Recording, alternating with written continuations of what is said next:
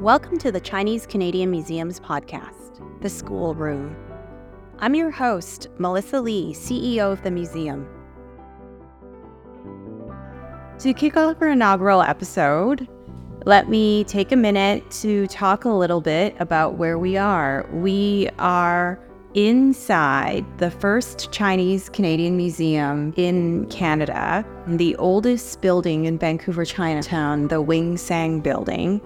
And uh, we're so pleased to begin our digital program, this inaugural podcast. And for all you listeners out there, hello.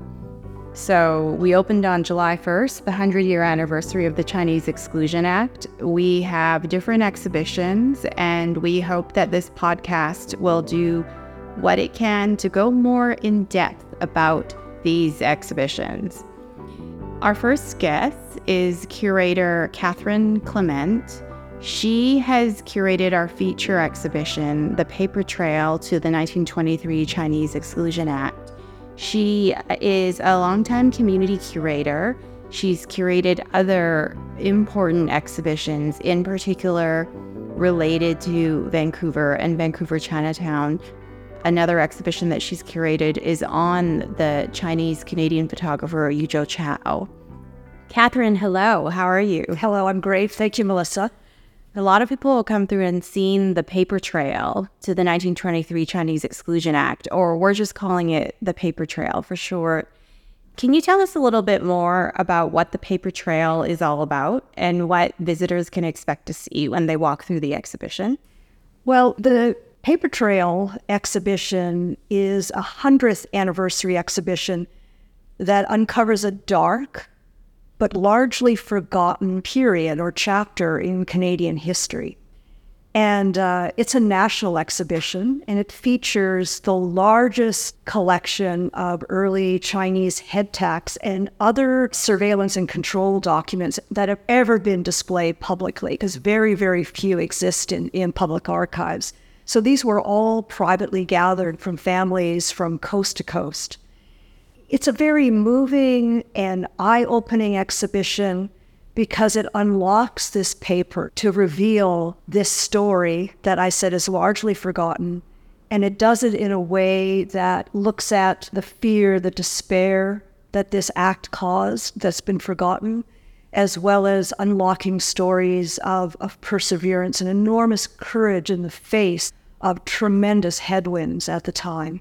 In that way, it's very revealing because this story has not only been forgotten in Canadian history, it's been forgotten a lot by our own community, the Chinese Canadian community, and uh, purposely, purposely forgotten. It was such a, um, a difficult period of time, almost 25 years, that when it was over, finally, after the Second World War, the goal of the Chinese community that time became just to simply blend in, forget about the past, blend in, integrate, disappear, not wanting to be noticed anymore.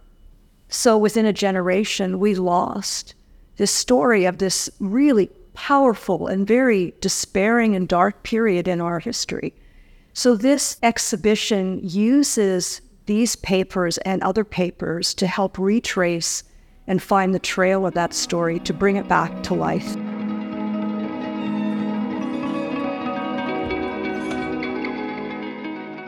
Myself going to work every day and seeing the exhibition, I know firsthand how moving it is. But can you tell us a little more about that time period, just for our listeners who may not be as familiar? Uh, just the time period leading up to the head tax and after the head tax moving into the Exclusion Act?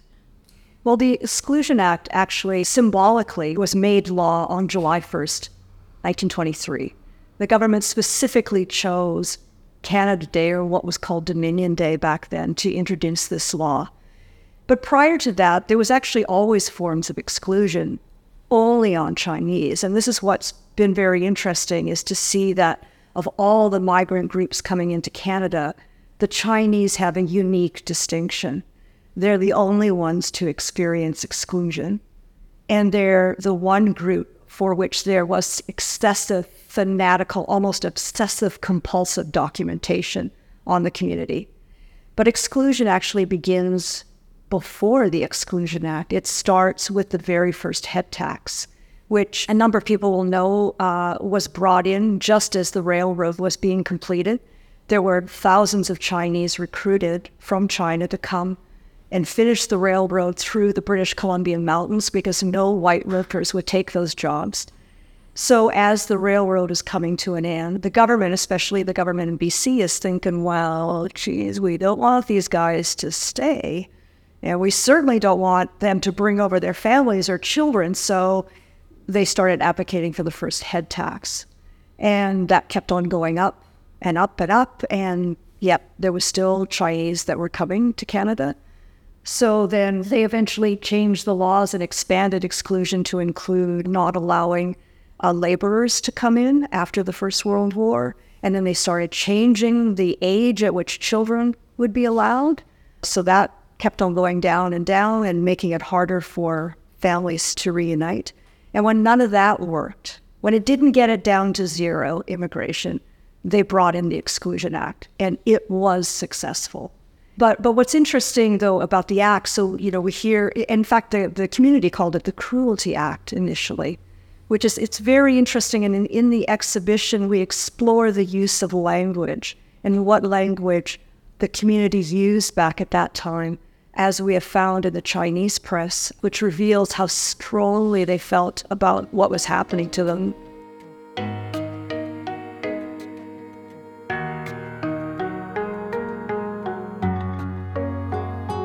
is we have a, a newspaper headline on the wall from November 1922, and it says the headline says must bar Orientals completely to say BC for the white race. So the governments were very open about what their, their intention was. But the third paragraph down said that initially what they were looking at was to bar Chinese, Japanese, Hindus, and all other Asiatics. That was November 1922. By July 1st, 1923, it was only Chinese. So, why was that? Why was this specific targeting of people of Chinese descent over any other ethnicity? I think there was probably a number of factors. One was that there were more Chinese here, right? Uh, especially in British Columbia, where the whole movement for the head tax and the Exclusion Act came out of this province. Also, China was a very weak country at that time, just in complete disarray. It was easy to pick on their nationals versus Japan, who was a rising military power at that time. India was one of the colonies they were relying on, the British a lot. So there was a sense that this was an easy group to go after. And I think I often say on the tours that I do that maybe it would have felt different for the community if all Asians were caught up in that act. But in the end, when you're the only one that's targeted, there's sort of this idea like, why us? Like, why us again? We're the only ones that had to ever pay a head tax to enter. Now we're the only ones subjected to exclusion. So there was extreme racism, but geopolitics was also at play yes. in the specific exclusion yeah. of the Chinese people. And there's a hierarchy of racism, as there is even today in other countries. So we were, at that time, we were at the top of that pile.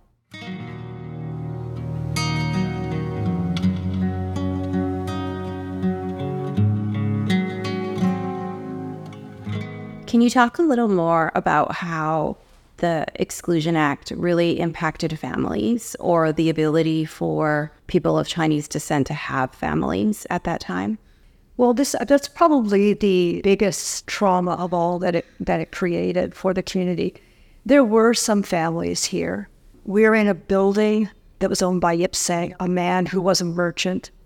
And in those days, merchants were king. There were very many of them but they lived rather holistic lives. And they could, even though they had so much wealth, they were also able to bring over their wives and children without paying the head tax. But for everybody else, there was the head tax. So when the Exclusion Act comes in and walks the community down, we have a real disparity in the community that starts to get amplified.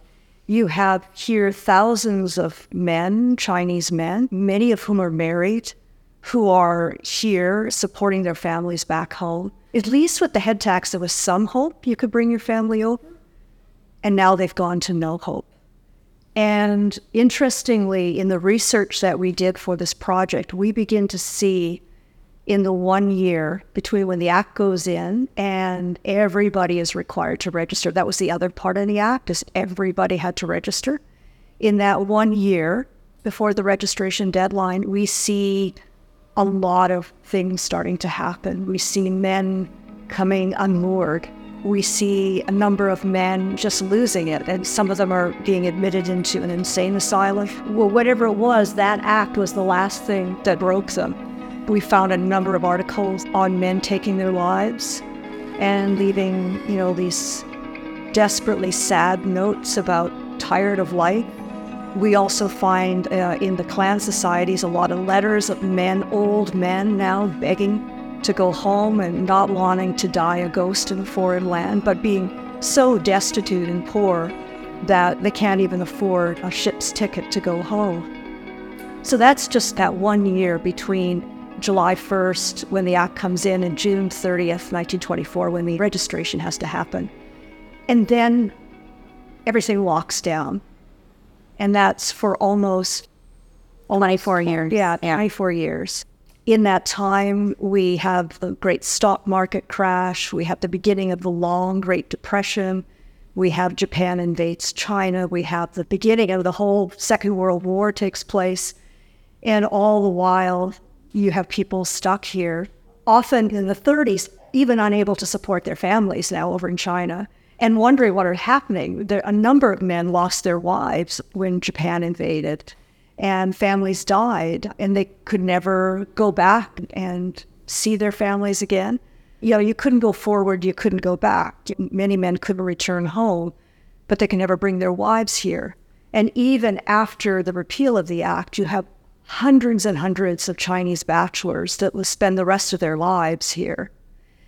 But in addition to that, because children were so rare and families were so fragile here, the few families that were here, that you also have this situation that if something happens to one parent, it could be cataclysmic for the family. Right. And that's one of the stories that you feature in the paper trail. Can you talk a little bit more about that story? Yes, we have a story uh, of a man named Martin Yek, and he's living in Salmon Arm, BC, which is in the interior of British Columbia, and he's running a hand laundry. And in those days, hand laundries work hand laundry and you'd be working seven days a week, 14, 15 hours a day. But interestingly, he has a wife. So he obviously was industrious enough that he could pay for a wife to come to Canada. In 1923, the year the Exclusion Act goes into effect, he has a little three year old daughter, and his wife gives birth to another little baby girl. But she develops an infection, the mother, and dies. So now here he is with an infant and a little three year old girl working long hours. He is no longer able to bring over a wife, and he certainly can't afford to buy a wife. And there's so few women here in Canada. The Exclusion Act registration shows like 48,000 men and 1,300 women. 1,300 Chinese women. Chinese women, yes, sorry. So, you know, the pickings are few. And he's put in this untenable situation where he's told you either got to sell your daughters, which is the way adoptions were done in those days. And, and because children were so rare, they would have been snapped up automatically. Or you have to put them in an orphanage. And the only orphanage is hundreds of miles away in Victoria, where they will raise them. He has to make a difficult decision. And in, in the end, he chose to put them in the orphanage and at least have some occasional contact with them. Is that why he chose the orphanage? We believe that's why he chose, right. because they would still be his in a sense. If they were adopted out, he would lose all ability to keep connected with them. And for him, those were his only two children in his whole life, were these two little girls. So it, I just I feel it's so sad. Fragmented families exclusion, not just those between China and Canada, but even within Canada. If someone died, that was it.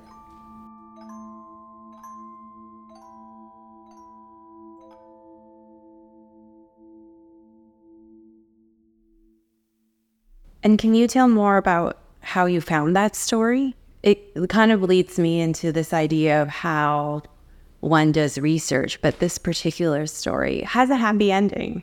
It does have a happy ending, and we have a lovely photo of him with his daughters. Uh, one of them went to serve in the war effort and became this model citizen. There was two things that were very challenging about this project. One was that almost all the material is crowdsourced. And we had basically three years to do that all across Canada. Can you talk more about how one crowdsources oh, research? Oh, God. It's just, you start with people you know and you tell them about the project you're doing. And then you rely on others to tell two people to tell two people to tell two people. So that's how it happened. It's a slow process. I, I did another project about 12 years ago, which was very similar, but I had I had eight years to do that project. Uh, so this was much more intense and, and then condensed, I should say. And so, besides finding these pieces of paper, these head tax and other surveillance documents, which there are very few in public archives, we also wanted to capture the story of the person who owned that document. So while there's still anyone alive that has a memory of them, and this is where many of our stories came from. And so it was actually one of his granddaughters, Montagnac's granddaughters, who submitted the certificate and then told us the story. But we also have a number of stories for which we just simply stumbled upon. Mostly those who were, who are bachelor men, who remain bachelor men, who have no descendants to tell their story, no one to remember them we don't have their certificates generally in the uh, in the exhibition, but we found them in other ways. And that was more intensive because that involved finding their paper trails without anybody to tell us anything. We went through all the Chinese newspapers, ones published in Canada between 23 and 47, and just looking for stories, English newspapers. Often we'd find something small and from there, that would lead us on this hunt to do this person justice, this man justice that who you know was here hundred years ago that no one remembers, and to find their stories. So it's a mix between given stories provided by families and some stories that we have to find.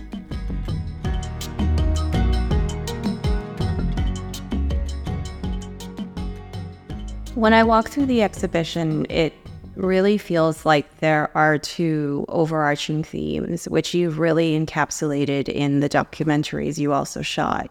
One, which is the breaking of families due to the Exclusion Act, and the other is those men that were never able to have families. And when I walk people through the exhibition, what really hits people hard, people from all walks of life is really the Chinese bachelors. so I see this as such a key theme in this exhibition that people find really, really moving. Yes, and, and yesterday someone wrote to me because he had been through Bachelor's Alley, which is where we we placed them in a special section that all those stories. And he said to me, as I was reading it, he said, I suddenly remembered my own bachelor in my life, who was my uncle, who stayed a bachelor. And he said, I never gave much thought to his life, but he would take me for movies every Sunday. He says, but reading this and, and, and seeing these other stories and understanding their context, it made me really think about what his life was like. And many of these uncles, supposedly, weren't uncles but they were just men who, because they longed for their own families or had not seen their own children for decades, would in some ways adopt a child here. And and interestingly, in, in the film, we talk a lot about how a lot of the memories around food or entertainment. That's highlighted in the film. I remember some of the children that are now grown up probably in their 50s or 60s. Yes. Or even older. Yes. Or even older. And they talk about the bachelors being ad hoc babysitters yes. for them while their parents worked. So it, in the end, became this extended family in the Chinese Canadian community, which was out of necessity. But also, there are these deeper stories behind why it was important to have that sense of family. Can you talk a little bit more about your interest? Because this is the second exhibition focused specifically on Chinese Canadian community that you've done. Can you talk more about what interests you about this particular part of history? Well, I think um, you say I, am a community historian. I sometimes say I, like I'm a street historian because everything I've learned about Chinese Canadian history has always started at the ground level. It's through interviews with people. I started my work in this area being interested in World War II veterans. And in fact, everything I've done since then has always had my a genesis in things that they told me or things that I saw in their albums and you know boxes and things like that. And I think my my particular interest is always in the lesser known stories or the forgotten stories. There are some people in the Chinese Canadian community everybody's heard of, and those are wonderful. But I think when you start speaking to everyday people, you realize everybody made a contribution. And it's so easy to be forgotten, just like the bachelors were forgotten. This photographer that I found, he was forgotten. Oh, can you tell me more about the photographer? His the photographer was named uh, Yucho Chow, and I first started seeing his work when I was interviewing World War II veterans, and I asked to see their photo albums. And I kept on seeing this beautiful little seal on photographs of them as children or, in, you know, in their teens or in, during the war years, and it had the name Yucho Chow on it. So by the time I had seen it with the sixth family, I thought, oh, I should just Google this guy and see who he was. And there was nothing on him. And that led me, I wasn't thinking of an exhibition at the time. I just thought, from now on, I'm going to scan his work and just keep it to the side. And eventually, what happened was I started to learn about him. I learned that he was the first Chinese photographer in Vancouver. He had a little commercial studio here in Vancouver's Chinatown. He photographed from like 1907 to 1949. So during all this period that we're talking about here, the exclusion and before that, and the reason he was nowhere and his work, we couldn't find it in any archives was because when the studio closed, they took five truckloads of negatives and brought it to the dump, thinking no one would be interested in it. But what became interesting about him was that he was not just the photographer for the early Chinese community, like all through this period of change, but he also was the preferred photographer for the Black Canadian community, for the South Asian community, even amongst the white community, there was a pecking order. So Ukrainians and people, Slavic immigrants were at the bottom. He was their photographer. So it was such a rich story. He had photographed everyone who was marginalized. And back then, a white photographer probably wouldn't take your photo if you were South Asian, didn't want you in the studio. All, we're booked today, we're booked next week, oh, we're booked next month. So he became this place that documented all these early communities. It became this huge thing, and I kept on collecting, kept on collecting, and then did a, his first solo show. and that actually resulted in even more photographs coming in. Now all the scans have been donated to the city of Vancouver. So the same thing is actually happening on this show. Absolutely. People are seeing these. I've seen that I had tax certificate or a CI 45 and we're asking people to continue to contribute so that we will have this incredible archivist, the real long term legacy of this project.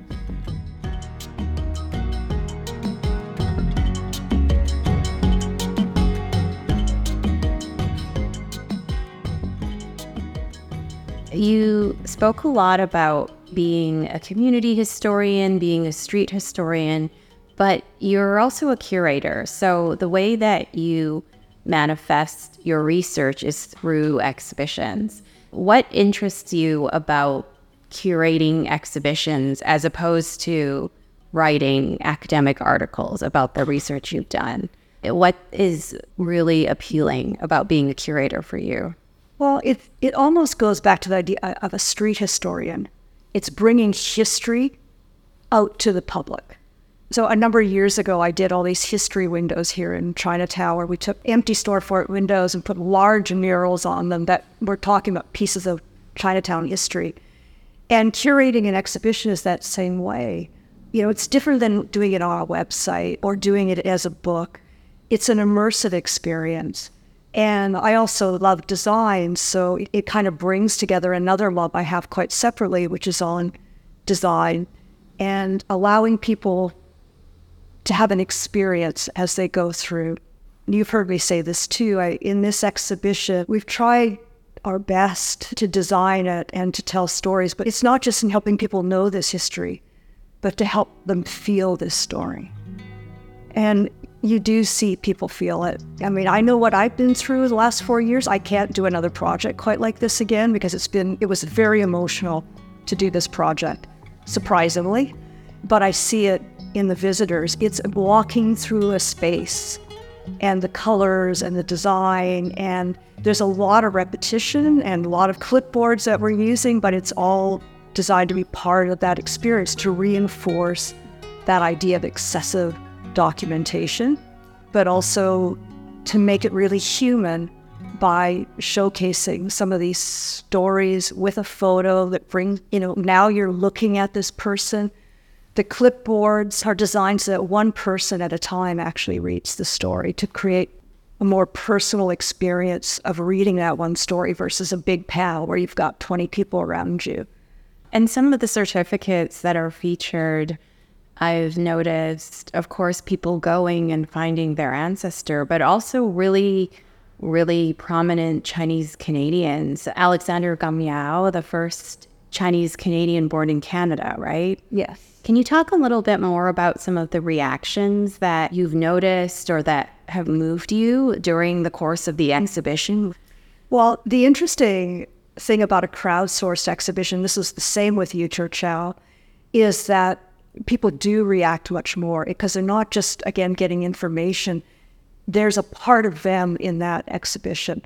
And often the biggest reaction is, is when someone sees their grandfather up there, they start to tear up. And your uh, museum assistants have talked to me a lot about that, about just not sometimes knowing what to do when someone starts tearing up. But part of it is because they recognize that their grandfather, who was maybe just ran a produce store, is actually featured in a major exhibition and has his little moment in the sun, right? That he's recognized that he existed. He's not just in a cupboard anymore, she's on a wall for everybody to see.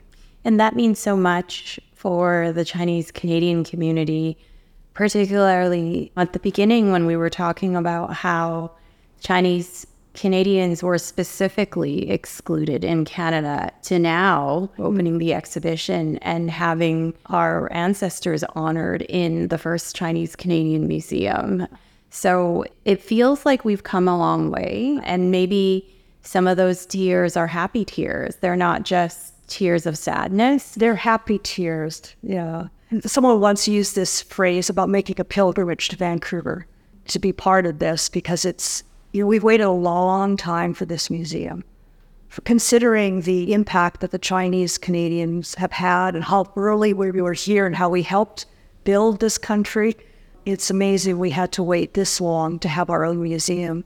But it's, I think, for a lot of people, it's this idea of taking a little bit of time out to learn about what their ancestors went through and to pay tribute and to remember those who have no one to remember them.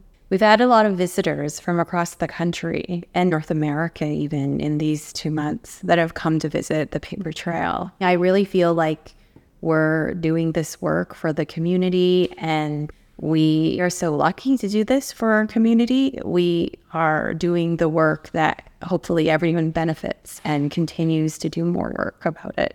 Absolutely. And there were times on this project, like it almost killed me, this project, when I just kept on thinking about these people that I was doing it for. Well, especially those who who have left and who were so silent about what they went through, that this was kind of our chance to pay tribute to them but what's interesting for me too is we have a lot of white visitors, as you know, Melissa, and to see how many of them are affected by this. One common refrain is, I never learned this in school. This is new to me.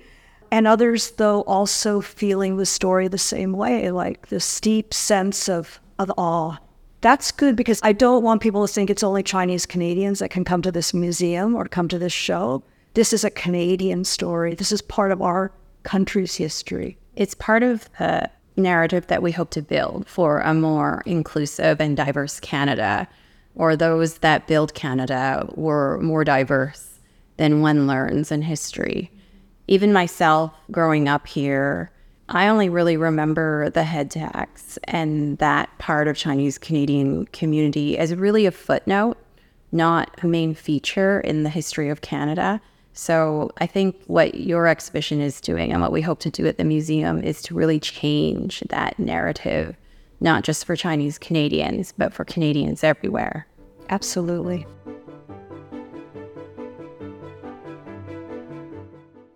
So there is still time to come and see the paper trail in the first Chinese Canadian museum in Canada, located on 51 East Pender Street in the oldest building in Vancouver, Chinatown. Please come and see our exhibition in Vancouver. I really want to thank Catherine for taking the time to do this episode with us and to talk more about the paper trail. Thanks for coming in today. Thank you. Thanks, Melissa. This podcast was recorded on the traditional, ancestral, and unceded territories of the Musqueam, Squamish, and Tsleil-Waututh peoples. I invite you all to reflect on the territories that you're on and the host nations. To learn more about the Chinese Canadian Museum and book tickets, visit us at ChineseCanadianMuseum.ca and follow us on Instagram at CCMuseumBC for updates. The Schoolroom was produced by the Chinese Canadian Museum and edited by Rosalie Gunawan. It was engineered and mixed by Connor Blakely and Kalani Serpanchi. The theme music and original audio was created by Joshua Young. Stay tuned for next month's episode of The Schoolroom, available wherever you get your podcasts.